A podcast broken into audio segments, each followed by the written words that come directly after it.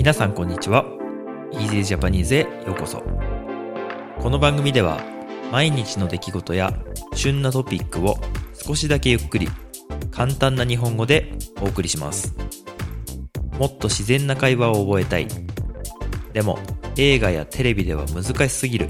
という方に台本なし編集なしのより自然な日本語をお届けします。ポッドキャスト YouTube にチャンネルがありますのでお好きな方でお楽しみください。今日もよろしくお願いします。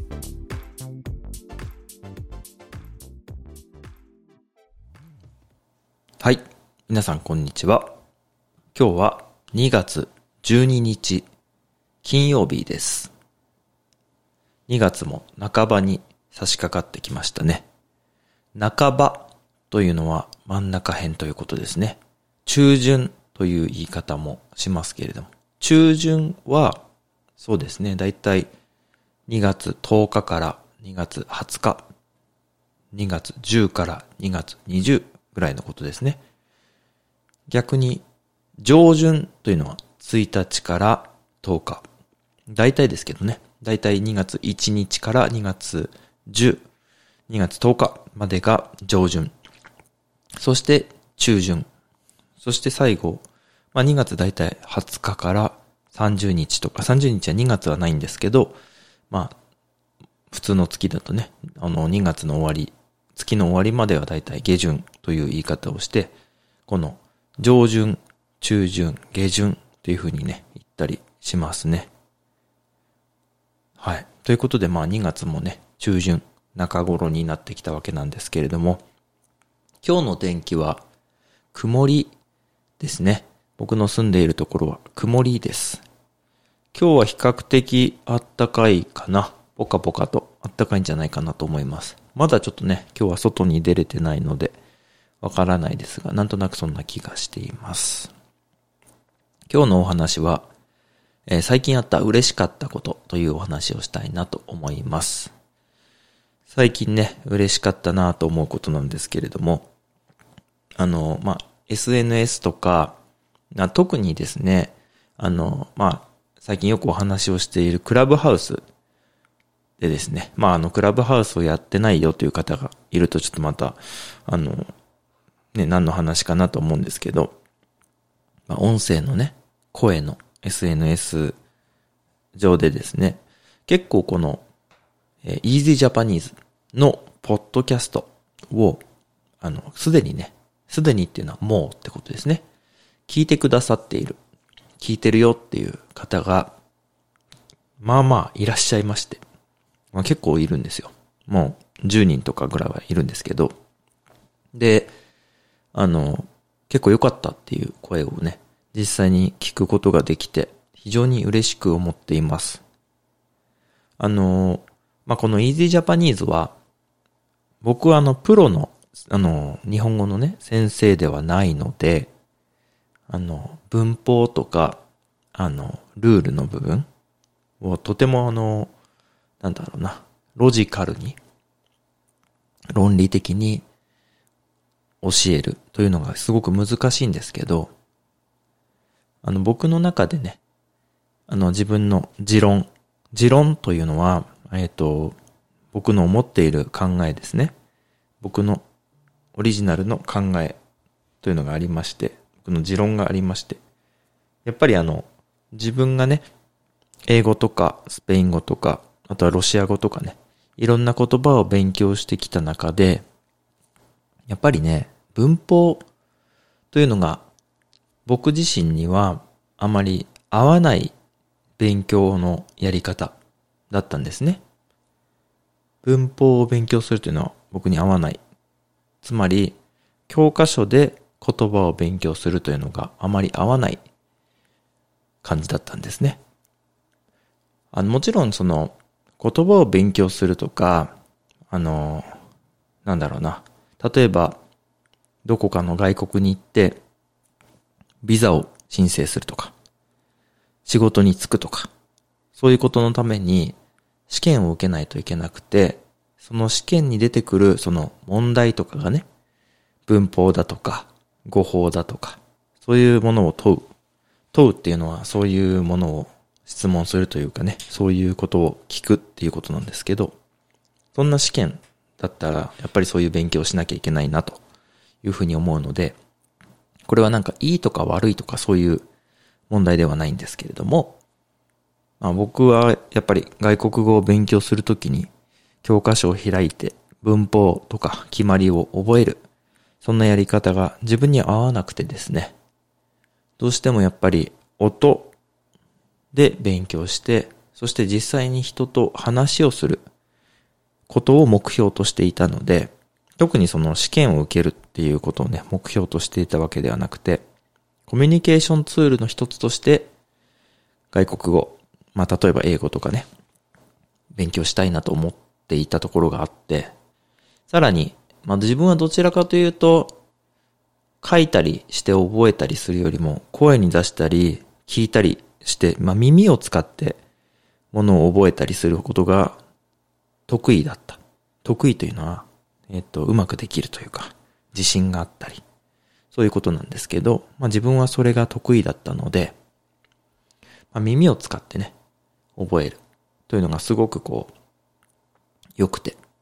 なので、なんでしょうね。それは個人差があると思うんですね。個人差があるというのは人によって違う。もしかしたら書いたり読んだりすることが得意な人もいれば、僕みたいに耳で聞いたり、声に出したりすることが得意な人がいるっていう、そういう違いがね、たくさんあるよというのが個人差があるということなんですけど、まあそういうことでね、あの、まあ文法も大事ですけど、僕はこのゆっくりこの日本語を喋るっていうことがすごく、なんだろうな、需要があるというか、需要があるというのは、そういうのを聞きたいと思っている人がたくさんいるっ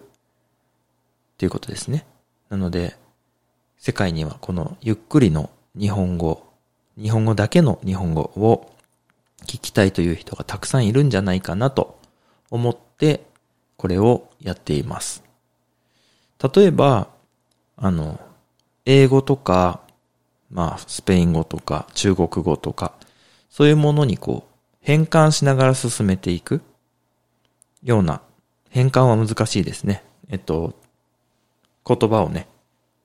辞書を使って変換していく。例えば、まあ、英語になっちゃうんですけど、なんだろうな。えー、っと、house, a house is 家みたいな。家 is a house みたいな感じで、そういう英語に切り替えたりするのって結構難しいと思うんですよ。それよりも、家は人、僕たちが住んでいる建物とか、住んでいるところとかってそういう説明をした方が、日本語のボキャブラリーも増えるし、なんだろう。言葉を言ったり来たりしなくて、日本語なら日本語、ずっと日本語に集中していける。途中で自分の国の言葉が出てくると、どうしてもそっちにこう、気持ちが持っていかれてしまうというかね。簡単なのでね、自分の言葉の方が楽なので、そっちになっちゃうんですけど、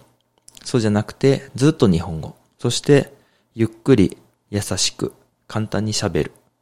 ということが、うん。まあ、それがいいよっていう、僕は個人的には、僕は思うんです。なので、これを始めました。まあ、自分がね、英語を勉強するときは、英語の CD とか、まあまあ、スペイン語とかもそうなんですけど、それをゆっくり再生する。スロー再生。で、あの、まあ、シャドーイングとかやってたんですね。なので、まあ今だったら簡単だけど、昔は結構そういうスロー再生すること自体が、ゆっくりと再生すること自体が結構難しかったんですけど、今はね、携帯とかこのポッドキャストもね、スピードを調整できるので、あの、それでやっていただければいいんですけど、まあ、最もその、レベルがね、すごく高くて、日本語の上級者、あの、上級者は上手な人ですね。になってくると、もうテレビとか映画とかアニメ、あとはまあ YouTube とか、そういうものをね、普通の日本人が見る日本語の素材を見ていただければ、別に、あの、いっぱいあるんでね、好きな項目というか、好きなジャンルのものを見ていただければそれでいいかなと思うので、なので、僕のこのポッドキャストを、なんだろう、すぐ終わって次のね、あの難しいことにどんどんどんどんチャレンジしてもらえれば、その方が嬉しいんですけど、でもやっぱりこの、すごくこう、初心者のビギナーの方が、その、中級、上級にレベルアップするための、このゆっくりのね、日本語っていうのは、ある程度、需要がある。たくさんの人が聞きたいと思ってる。と思っていたんですけど、あ、そうそう、ここからが本題なんですけどね。その、まあ実際クラブハウスとかで、これを聞いて、あの僕のね、ポッドキャストを聞いて、すごくいいよと、役に立つというふうに言ってくださる、言ってくれる、言ってくださるっていうのは、えっと、丁寧な言い方ですね。言ってくださる方が、言ってくれる方がたくさんいることが分かって、またなんだろうな、やる気が出ました。で、僕はですね、この、ポッドキャストは、台本とか、あの、準備なしでお話ししてるんですけど、そうすると、この、えー、っと、とか、なん、どうし、えー、っと、な、何しようかなとか、そういう、つなぎの言葉っていうのが入ってくるので、すごく、現実の会話日本人のネイティブ同士が実際に普段喋る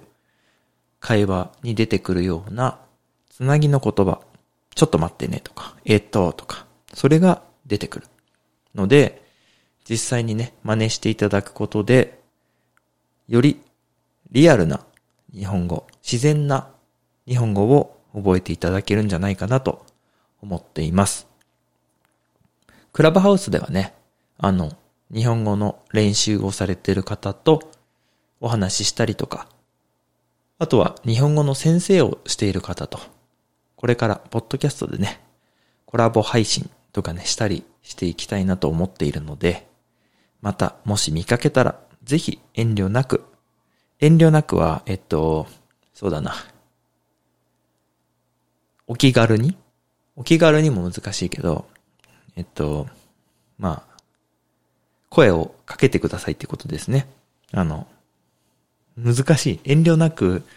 遠慮なくというのは、遠慮っていうのは、